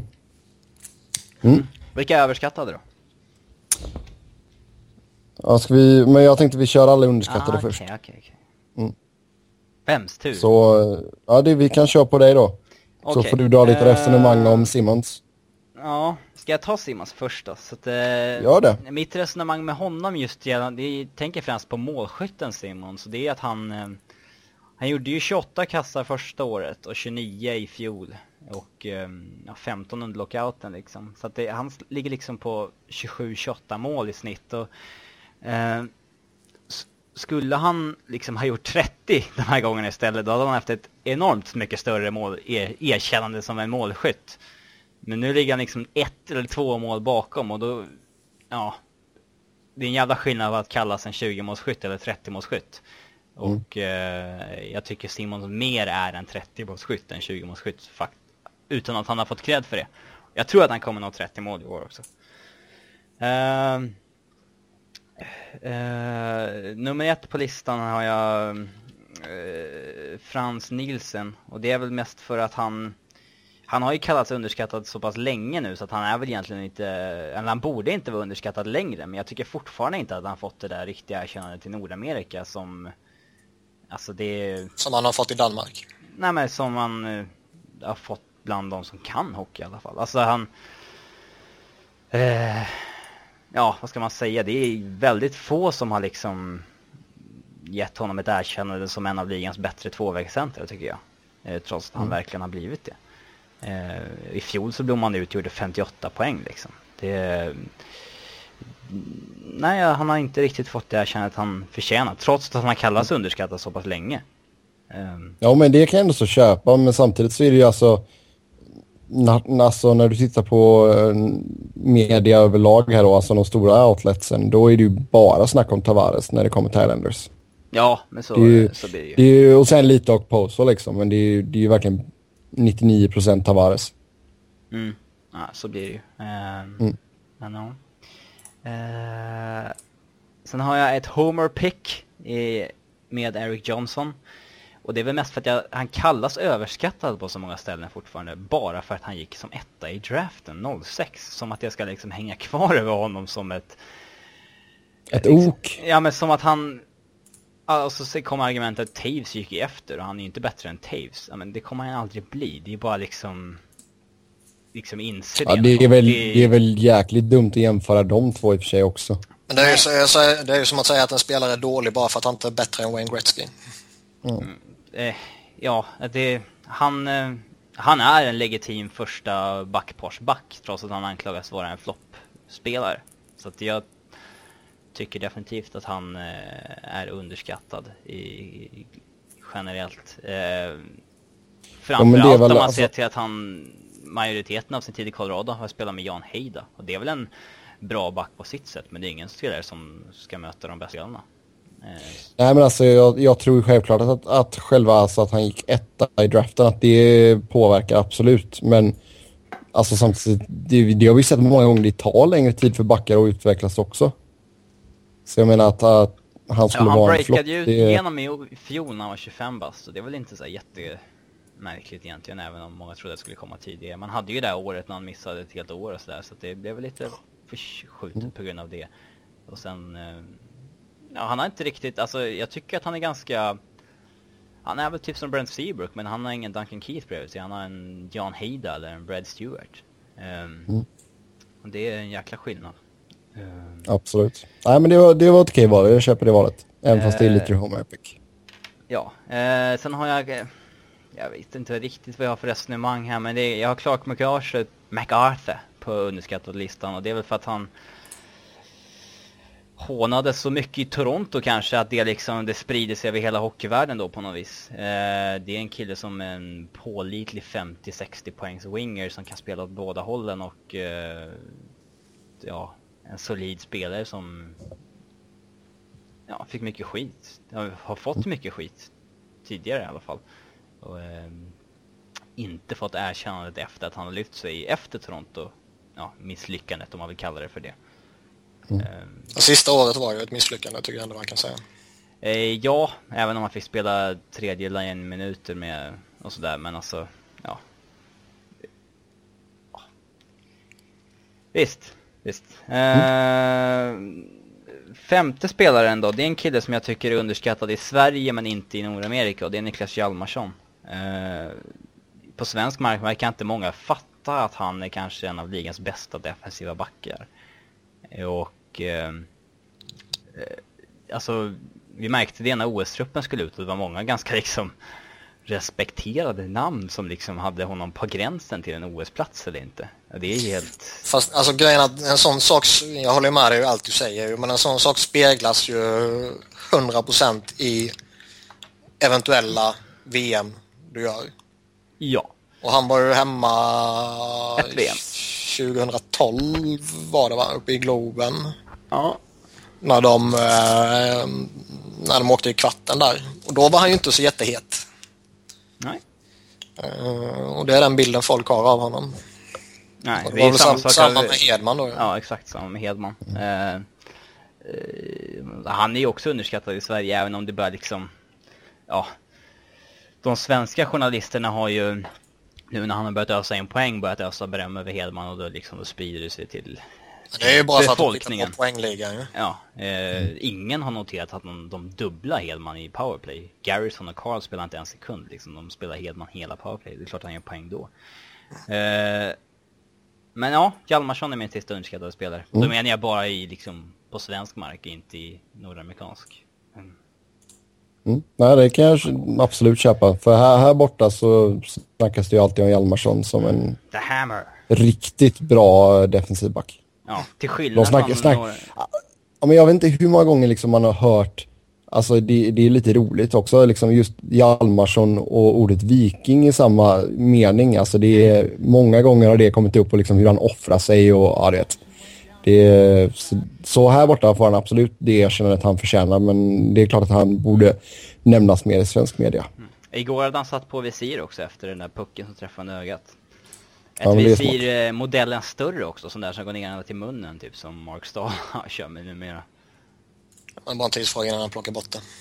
Och B- Kevin Bjäxa drog ju på sin ögonskada häromdagen också, så vi får se om han har visir nästa match. Ja, Niklas, dina underskattade spelare? Ja, eh, jag har inte rangordnat dem utan jag plockade fem bara. Ja, det gör inte jag heller. Nej, men det, det kan vara värt att, att påpeka. Eh, jag tycker Joe Thornton börjar bli underskattad. Intressant. Jag för mig, Mm. jag, jag nämnde något om det för typ två eller tre veckor sedan eller sånt där. Du får Men, j- jättegärna dra detta resonemanget för mig. ja, du håller inte med alltså? Nej. Populist-Sebbe. Eller? Nej, jag, jag, jag tycker liksom att eh, han har fått eh, så otroligt mycket skit och jag har själv gett honom skit och han ska ha viss skit, absolut. Men folk har ju nästan fått för sig att han är, en, liksom, att han är slut nu känns det som. Det finns nästan det intrycket över honom. Att, att det här är liksom ingen, ingen bra spelare längre bara för att de torskade eh, några matcher där. Eh, Sen visst, det är på ett sätt är det jättetalande om hans eh, karriär och om hans sejour i Sharks, den kollapsen i slutspelet här. Men det är inte så att tre matcher som han förlorar helt plötsligt, eller fyra, förlåt, fyra var det till och med, eh, att, att han helt plötsligt bara går och blir dålig spelare och ska slängas ut och hånas och förnedras. Utan han är ju fortfarande en av ligans bästa playmakers. Choke-ryktet är lite överdrivet faktiskt. När det gäller Mm. hans... Eh, eh, hans sejour. Eh, faktiskt. Jo men det, det har ju de ju tjötat till döds med han och Marlowe liksom. Att de inte steppar upp när det väl gäller. Men alltså att, att Joe Thornton skulle vara underskattad, nja det vet jag fan jag håller med om. Jag tycker ändå så fortfarande att han håller eh, alltså ett, att han har ett gott rykte om sig och, och vara en bra spelare. Alltså det är ju bara det att det inte har stämt för Sharks som lag i slutspelet liksom. Men han är ju kanske ligans bästa på att vara just en playmaker. Fortfarande. Mm. Ja, han är grym. Alltså han serverar ju mackor på match efter match. Ja, det jag menar, han är fortfarande en av ligans bästa och det är liksom ingen Ja, som ja. säger något om det. Nej, snackar man ligans bästa centrar så kommer det ju fram 15 namn före någon nämner Joe Thornton. Kanske ska också Ja, näst- men ja. Ja, ja, det är ju en diskussion för en annan podd faktiskt. Nästa namn på listan, Niklas? Nästa namn är eh, Mark Giordano, Calgary. Underskattad verkligen. Ja. Han har fått så Eh, enormt mycket cred senaste året. Han var Ja. ju fan Norris-snack om honom i fjol. ja, om du låter mig prata innan du anklagar mig. Ja, okej. Jag, eh, nej visst han är lite, lite hypad sådär men eh, eh, generellt för gemene man så tror jag inte att folk eh, vet hur bra han är. Det är jag rätt övertygad om. De som, som jobbar på de, eh, på de stora tv-bolagen och på de stora eh, tidningarna där borta som, eh, som bevakar matcherna hela tiden och är jätteutsatta. De tror jag har koll på det. Ehm, Men gemene man tror jag skulle skratta om man ser att Mark Giordano är en av ligans bättre backar. Som jag typ som jag sa om Nielsen. Ja, typ. typ. Ehm, Jag är helt övertygad om att skulle Giordano spela i... Toronto. Nej, där skulle han få skit. Nej. Ja. Men, men säg att man skulle slänga in honom i eh, Boston. Pittsburgh liksom, eller Boston eller Anaheim eller eh, Chicago. Chicago eller något av de där riktigt, riktigt bra lagen och kanske till och med lagen. ja, i en bra marknad också. Liksom. Kings. Så då tror jag han skulle varit eh, oerhört, oerhört mycket bättre än han är redan mycket, mycket bra. Mm. Han har verkligen fått ett lyft sen Bowmeister äh, Bowmeister stack därifrån. Det var coolt att se. Ehm, Tredje namnet är eh, Andrew Ladd som jag eh, egentligen har gillat sedan han eh, kom fram i Carolina. Han har ju kallats underskattad länge. Mm, han är också en sån där som, eh, vem var det du pratade om? Eh, Nilsen var det va? Som har varit det jättelänge och som fortfarande är det. Ehm, och det har väl sina förklaringar i sig. Först så spelade han i, i, i Carolina där man aldrig får någon uppmärksamhet. Eh, sen spelade han i Chicago där han hela tiden var bakom massa andra stora namn och stora spelare. Och nu spelar han i Winnipeg där man, får man någon uppmärksamhet så är den bara negativ. Hehe. Men det är ändå en, en jävligt duktig tvåvägsforward och eh, som liksom alltid är bra. Ofta, ibland så får man höra att liksom, han har set på brösten han ska gå in och avgöra. Liksom, bara för att han får set på bröstet gör inte att han automatiskt blir en 40-målsskytt som kommer liksom, avgöra varenda match. Det är samma kritik mot Landeskog i Colorado ibland. Liksom, att det är fortfarande bara en 50-60 poängs winger som är tvåvägsspelare som har ett C på bröstet. Han blir inte en bättre spelare för att du ger honom ett C. Eh, Nej. Så det är Mm. kul att Nej, han heter nej. Ladd också. Det är jätteroligt fortfarande. Och så har du haft Att han heter Ladd, det är Ja. jätteroligt fortfarande. sjukt skoj.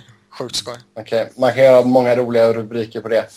Eh, nej, men alltså jag köper ditt resonemang där Niklas. Jag tycker det är, det är svårt också. Alltså, vi vet ju det från, alltså, till exempel... Visst, nu har väl Oliver Ekman Larsson fått li, lite ett erkännande, men alltså just att man är i fel marknad. Alltså det är Winnipeg. Ja visst, alltså det är nog det laget i Kanada, eller ja, Ottawa får inte jättemycket bevakning så sett. Men alltså om man jämför med de andra lagen i Kanada så får de extremt mycket mer fokus på sig i media.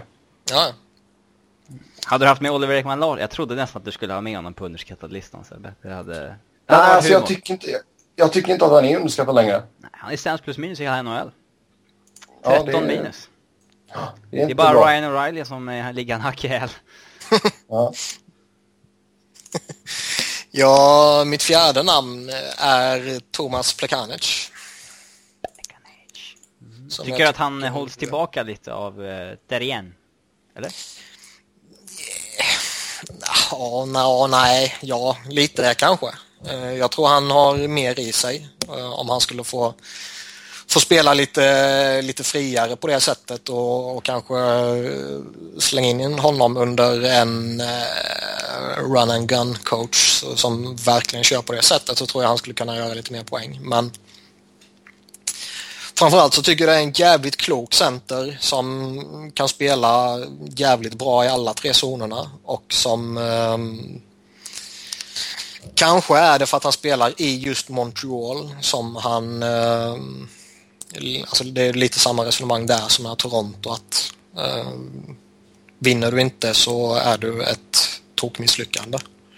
Mm, ja, vi vet ju alla att mediatrycket är enormt stort i Montreal och eh, Toronto. Mm. I, två- språk dessutom på i Montreal. Jajamän. Så jag, jag, jag tycker han under många år har gjort det jävligt bra där uppe och eh, framförallt nu kanske de senaste åren så tycker jag att han eh, ja, han, har blivit, han har blivit något man kan lita på hela, hela, hela tiden. Mm. Jag litar på honom i en av mina fantasyligor. Så eh, kul att han får lite erkännande här i alla fall. Mm. Femte sista så som sagt jag var inne på Wayne Simmons men eh, jag pallar inte med att ni skulle gnälla på mig vilket jag var helt övertygad om att ni skulle göra. Det hade vi Eh, inte gjort heller. Det är det som är så Nej, nej. Ja, inte nu med facit i hand, men jag, ja, jag var helt övertygad om att ni var så oinsatta. Ehm, så eh, jag plockade in Jamie Benn där faktiskt. Och det är eh, lite, eller lite, i princip eh, uteslutande baserat på samma resonemang som du körde om Hjalmarsson. På svensk alltså? Ja. Okej. Ja, Här för I Nordamerika så är han ju liksom Där är han jätte... franchise. Ja, och liksom där, där får han ju det erkännandet han förtjänar. Men eh, här hemma tycker jag det är jävligt tyst om honom hela tiden. Ja, det är väl kanske för att han liksom var draftade sent och liksom kom fram lite när han var, ja alltså vad blir det, 22, 20, eh, liksom det var först då han blommade ut ordentligt och sådär att eh, Ja, nu är han liksom bra i ett lag som eh, svenskar inte följer. ja, Alltså, det finns ingen Louis Eriksson där längre. Det finns, eh, visst vi har de Patrik Nemeth liksom men följer inte Dallas på grund av honom eller tack vare honom. Så det är, ja nej. ja. Ja, då hoppar vi över till överskattade då. Jag inser nu att jag har tre Arizona-spelare på min lista på överskattade. Det är helt sjukt egentligen, men eh, ja. Jag Ja, insåg det är lugnt. Ja. Ja, Jag har bara en. då, Det är ju inte en marknad Ja. där folk överskattas oftast alltså. nej, det är väl inte det. Uh, jag, ja, jag börjar väl igen då. Ja. Eh, först, första namnet, Dion Phaneuf. Nej men lägg, åh. Åh. Han är inte, han, han har kallats överskattad i fem år nu. Jag var faktiskt eh, nära att sätta han som underskattad. Ja, jag med. Han är ju fan en leg- tyck- legitim första backparsback som anklagas för att inte kunna spela hockey överhuvudtaget liksom. Det är ju vad Toronto-fansen tycker liksom, men alltså. Fan. Det finns ju ingen back Ja, i jag- ligan som får så mycket skit som honom. Nej, det är sant. Men han kan Nu får han teka. lite mer- det, jag vet lite att det mer av mig här. men det, det, Ja, det är för jäkligt att han inte kan teka alltså. Ja. Det, är, det är ju nästan därför, enbart därför jag satte honom här. Nej, men alltså jag, jag tycker han är överskattad. Det är en kille som... Det är lite problem där också. Alltså, det är Toronto. De har satt kaptens eh, set på honom, vilket jag inte tycker att han borde ha. Så det är klart att det är grejer som ligger honom i fatet, men jag tycker fortfarande att det är... Han är överskattad liksom. nej, tycker jag inte. Mm. Framförallt, är han får, han får ingen cred någonstans. Att vart överskattas han? Av mig och Niklas kanske, men... Det, Nej, jag tycker överlag så är han väl ganska, alltså han får väl ganska bra med lovord och sånt när han inte ska ha det tycker jag. Sen är det klart att han får mycket skit av Toronto-fansen, men de är ju galna. nej, På ett bra sätt och på ett dåligt sätt ibland.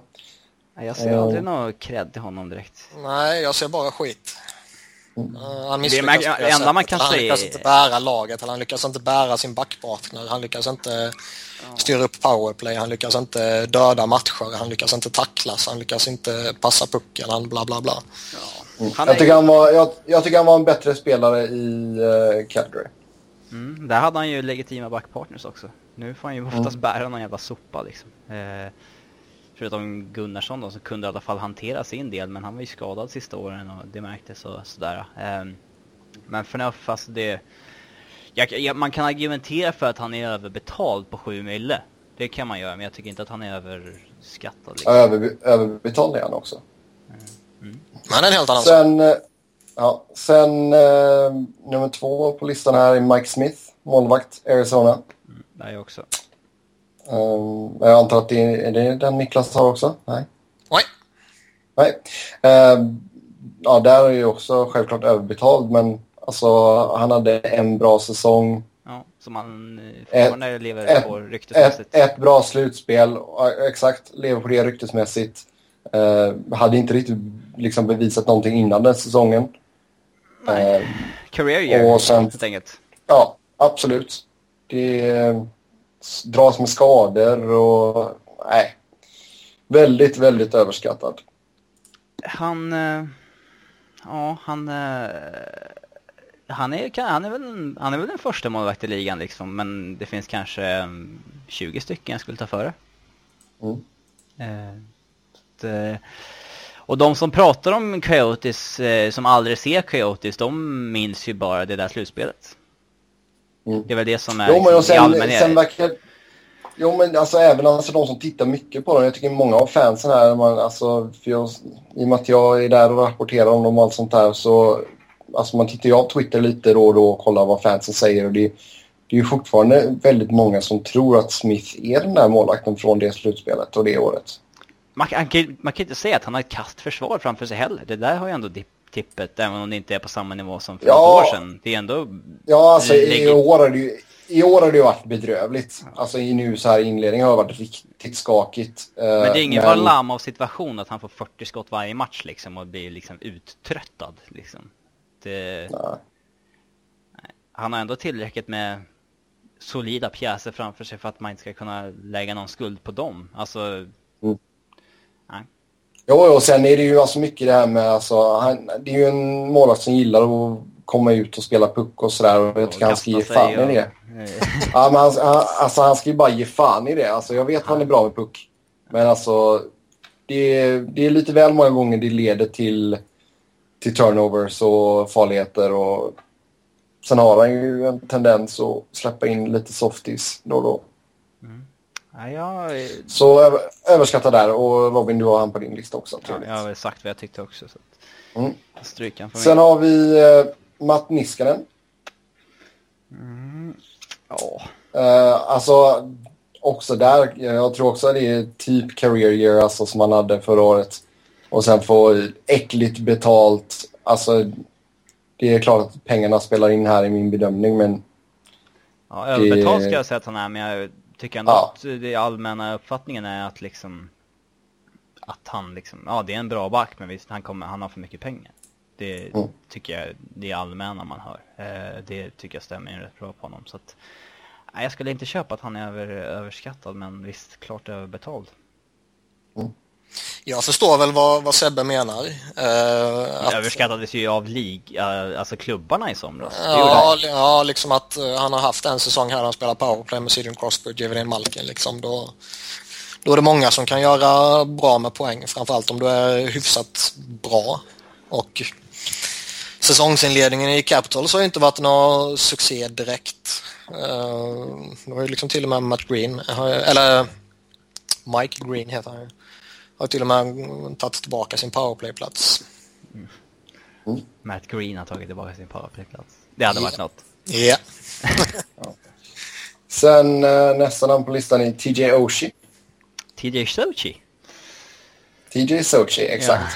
Ha, alltså den jäkla hypen som kom efter OS på den här pojken, alltså det är helt galet. Det Ja. jag vet, alltså det är klart att det kanske inte har varit lika stort för er i Europa, men alltså här Ja, borta, det, har kan- varit löjligt. Jag kan Det definitivt har köpa varit- det namnet på listan. Ja, det har liksom varit bilreklamer och fasens moster liksom. Det är, åh, jag är riktigt tr- trött på att se hans Nuna. Jag eh, köper definitivt det valet för jag har nämligen med honom också. Ja, jag är inte med honom, men jag hade, ju- nu när du säger det så hade jag definitivt kunnat slänga in honom istället för något annat namn. Uh, ja, ja, alltså det, man påverkas ju givetvis av den hypen som var kring OS och det är ju någonstans är det ju liksom okej, hans absolut största tillgång är någonting som aldrig någonsin kommer vara avgörande i hans karriär. Men är han ens någon straffspecialist eller vad, alltså, vad har Ja, han? han, eh, ja, jag vet inte vad han har för siffror men eh, det är ju en spelare jag definitivt skulle välja för att lägga mina straffar. Ja. Eh, sen tycker jag att han han har ändå namnet har, känns det ändå som att det alltid har legat eh, ett visst eh, viss hype kring namnet och många som man förväntar sig rätt mycket av honom när han kom fram i början tycker jag. Och eh, har väl inte riktigt lyckats eh, de här senaste åren kan jag tycka. Ja, sen sista namn på min lista är Zdeno Chara. Igen alltså? Jag hade han för något år sedan också. Nej, nej, jag tycker inte att han är uh, överskattad. Visst, han har börjat tappa, men... eh, Jag tycker han är överskattad. Jag tycker inte han borde varit med i Norris-snacket förra året. jag tycker att man ser på Boston när han är borta vad det är för... eh, vad han gör för... Jo, laget. alltså det är, fort, det är fortfarande, alltså missförstå mig rätt här. Det är fortfarande en väldigt bra spelare. Men han är inte längre den här superstjärnan. Och han är inte längre den försvarsgeneralen som kan liksom Jo, det leda. Boston till det- en Stanley Cup-final. Det Nej, tycker det är jag, inte. in- där tycker jag att du går för långt. Eh, jag tycker att om det är någon back, om man ska ta bort en back från ett laget från ett NHL-lag och det kommer göra mest skillnad så är det nog Dono Chara i Boston fortfarande.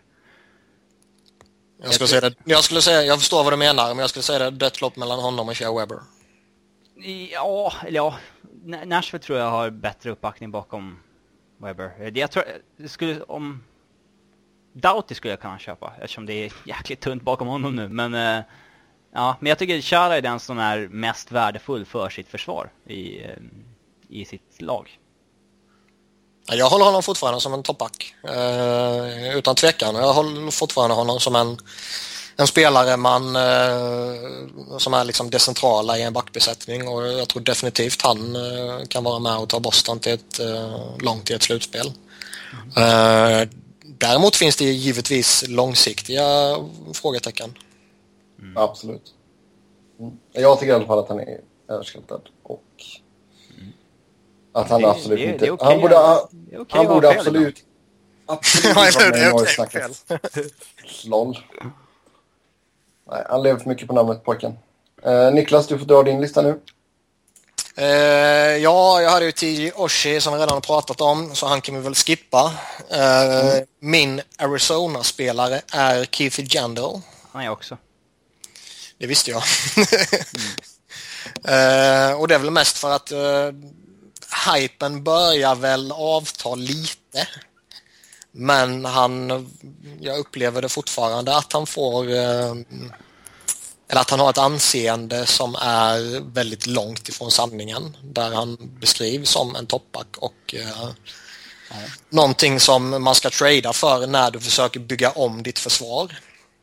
Mm. Ja, han, är ju en, han är en av de bästa på det han gör.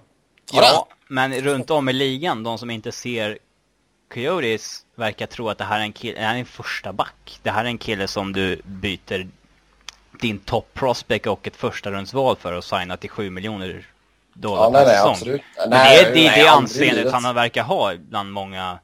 Det är kanske ja, ja. En, det är en enorm powerplay specialist som mm.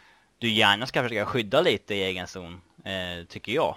Och hans anseende mm. runt om bland de som kanske vill trada för honom. Eh, Alltså fans och sånt där, de verkar inte fatta liksom att Nej men alltså hans siffror är liksom för att han spelar väldigt mycket powerplay och att han skyddas ja, ja. ganska mycket defensivt. Liksom.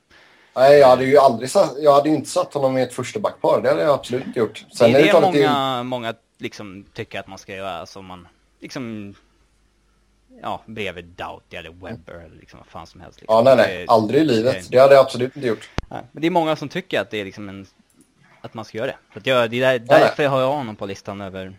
Mm. Alltså vill man ha en offensiv back som kan pissa in poäng och sen kan spela skyddade minuter i 5 mot 5 så visst, då är han skitbra. Ja, det är det han är. Det, mm. det, det är exakt det han är.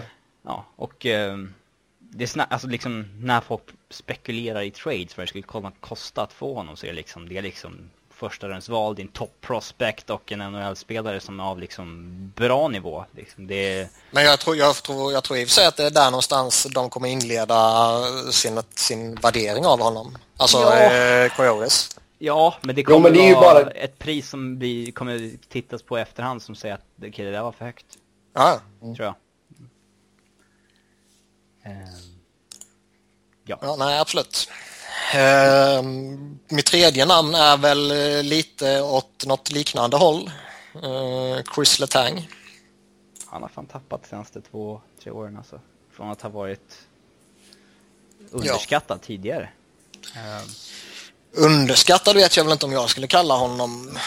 Ehm, jag tycker han har varit rätt hypad hela tiden och har ju liksom målats upp som någon eh, ja, om man pratar en första back eh, och någon som man verkligen på fullaste allvar ska bygga någonting kring. Det, det gör man ju inte.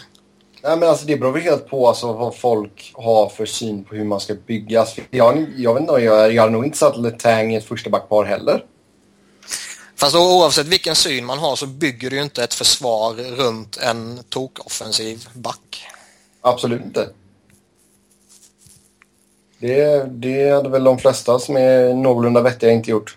Mm. Sen, sen, har det väl, alltså här mot slutet har det väl sin förklaring med, med stroken och, och allt det där liksom. Så det, eh, det, det, är väl kanske lite, lite hårt att, att nämna honom. Men jag, jag tycker att han började tappa redan lite tidigare. Alltså.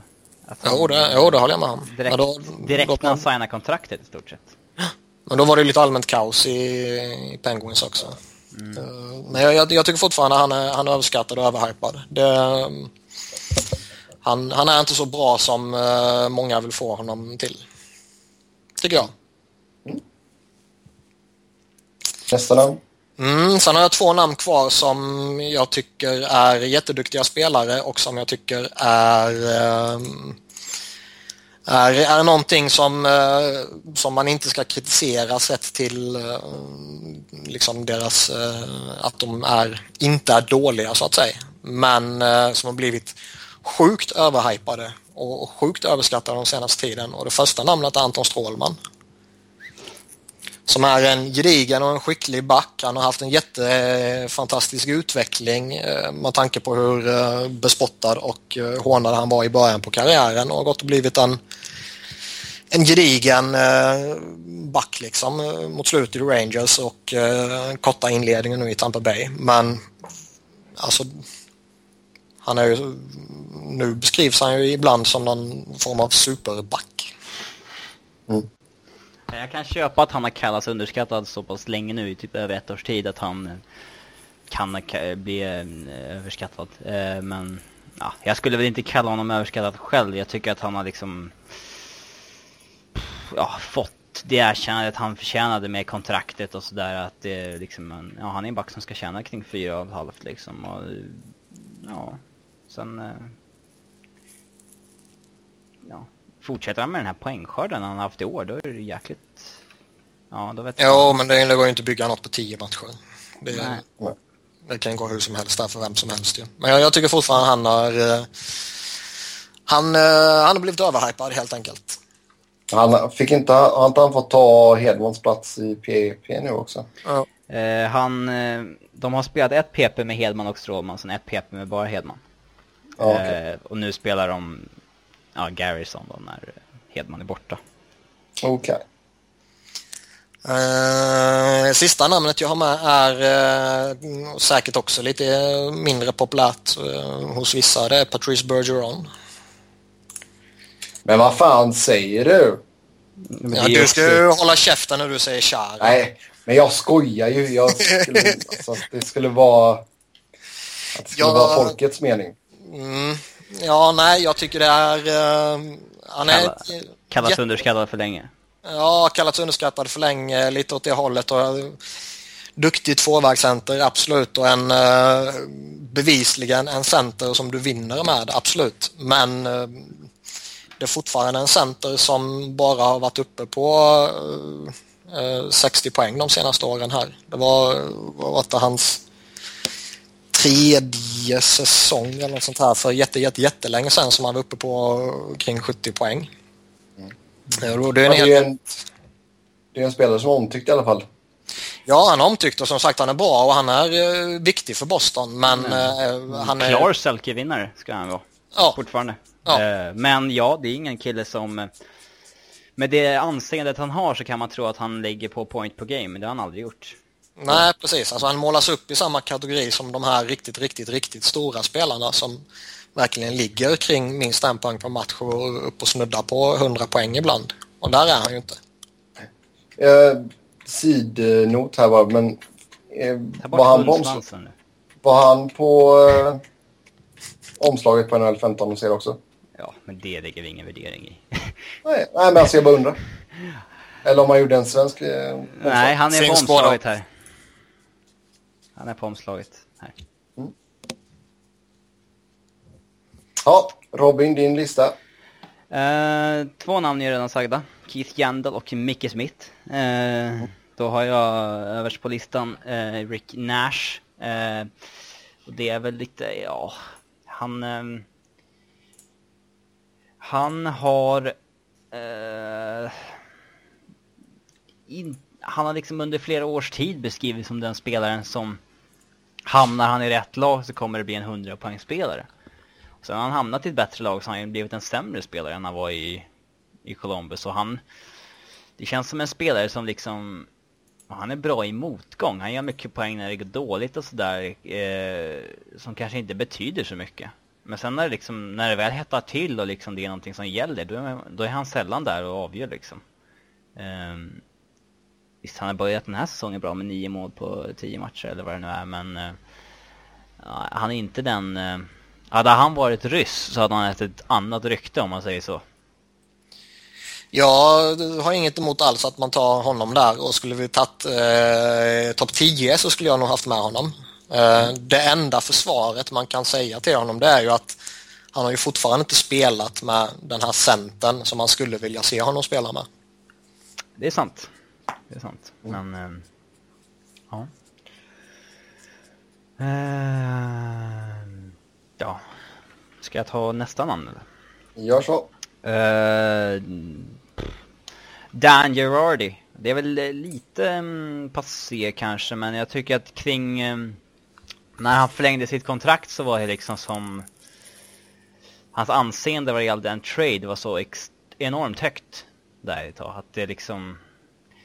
Det, det är liksom en oattraktiv back att signa på sex år som de gjorde. Eh, vid den åldern han är i och den spelstilen han har. Tycker jag. Och framförallt med de pengarna han fick. Eh, det anseendet han hade i ligan kring tiden han förlängde och antingen skulle förlänga eller tradas var väldigt högt. Det är en okej okay topp 4-back tycker jag, som eh, för ett par år sedan kanske var underskattad, men idag eh, framförallt för ett halvår sedan var, fick väldigt för mycket cred. Sen ja, fick han lite skit som han förtjänade i slutspelet. Um. Jag, tycker, jag tycker han är bättre än en uh, okej okay topp 4-back. Uh, men jag förstår vad du menar. Mm. Ja. Mm.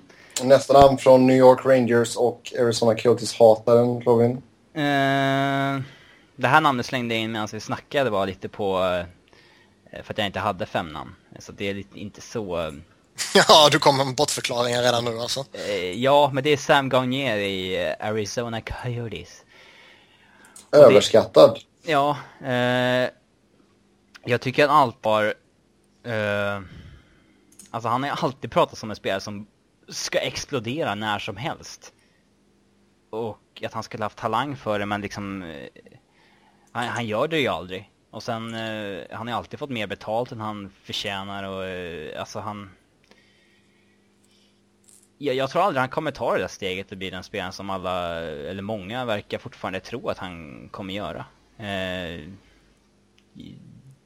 och framförallt som han inlett nu i Coyotes när han fått chansen igen att i ny omgivning och sådär så nej, jag Fast är det så jävla sexig omgivning att få chansen i när du vill studsa tillbaka och, och så att säga explodera? Det beror på om man vill vara, om man vill vara main man som han, eh, om det, det är väl det som hans eh, att det är väl den grejen han ska ha om man ska... Jo, jo, jo men, men, jag menar vad, vad finns det runt omkring honom? Jag vet inte, vilka har han spelat med mest? Är det... Inte mycket. Vilka? Alltså de har ju spelat, de har ju spelat honom på... De började med att spela honom på vinge. Ja. Uh, han fick ju någon chans där med Hansa Aloerat. Mm. Uh, men det är inga spelare att explodera med. Nej, han har, ju hoppat, han har ju fått hoppa runt lite och sen så har det ju varit lite skador och så har han gått och spelat center men då har det varit center liksom i typ så här tredje kedjan och grejer. Uh, men det är klart, man, jag, jag hade fortfarande förväntat mig mer produktion av honom. Nu gjorde han sitt första mål här för säsongen mot Washington. Men jag överskattade vette fan alltså. Det, men det är hans talangnivå varit... som är överskattad. Att han liksom när som helst ska blomma ut och bli en jävla superstar. Liksom, för att jo, ja, jag, jag förstår vad du menar jag håller med. Och det... Fast jag tycker nästan det har gått över till att han ska vara en förlorad talang.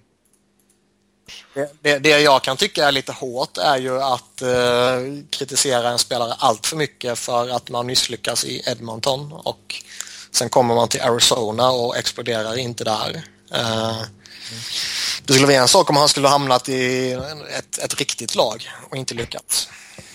Ja men sen var det ju inte, alltså, det var inte alls den hypen kring Garnier nu när han kom in som det var när man plockade in Rivero det, jag kan inte, det vet fan jag det, aning, men...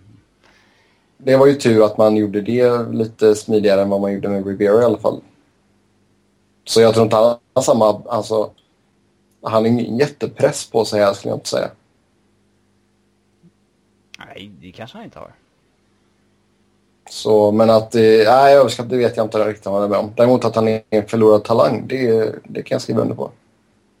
Vi Jag tror inte heller att han kommer ta det här klivet. Nej. Eh, ja, det var alla namn vi Mm. hade. Det var våra listor det. Ni får jättegärna komma med era listor i kommentarsfältet. Som vanligt så vill ni chatta hockey med oss så går det bra att göra det via Twitter. Mig hittar ni på att Seb Noren. Niklas hittar ni på att Niklas Wiberg. Niklas med C och enkel V. Och Robin hittar ni på R underscore Fredriksson. Så får ni ha en jättetrevlig vecka så hörs vi igen snart. Ha det gött. Hej!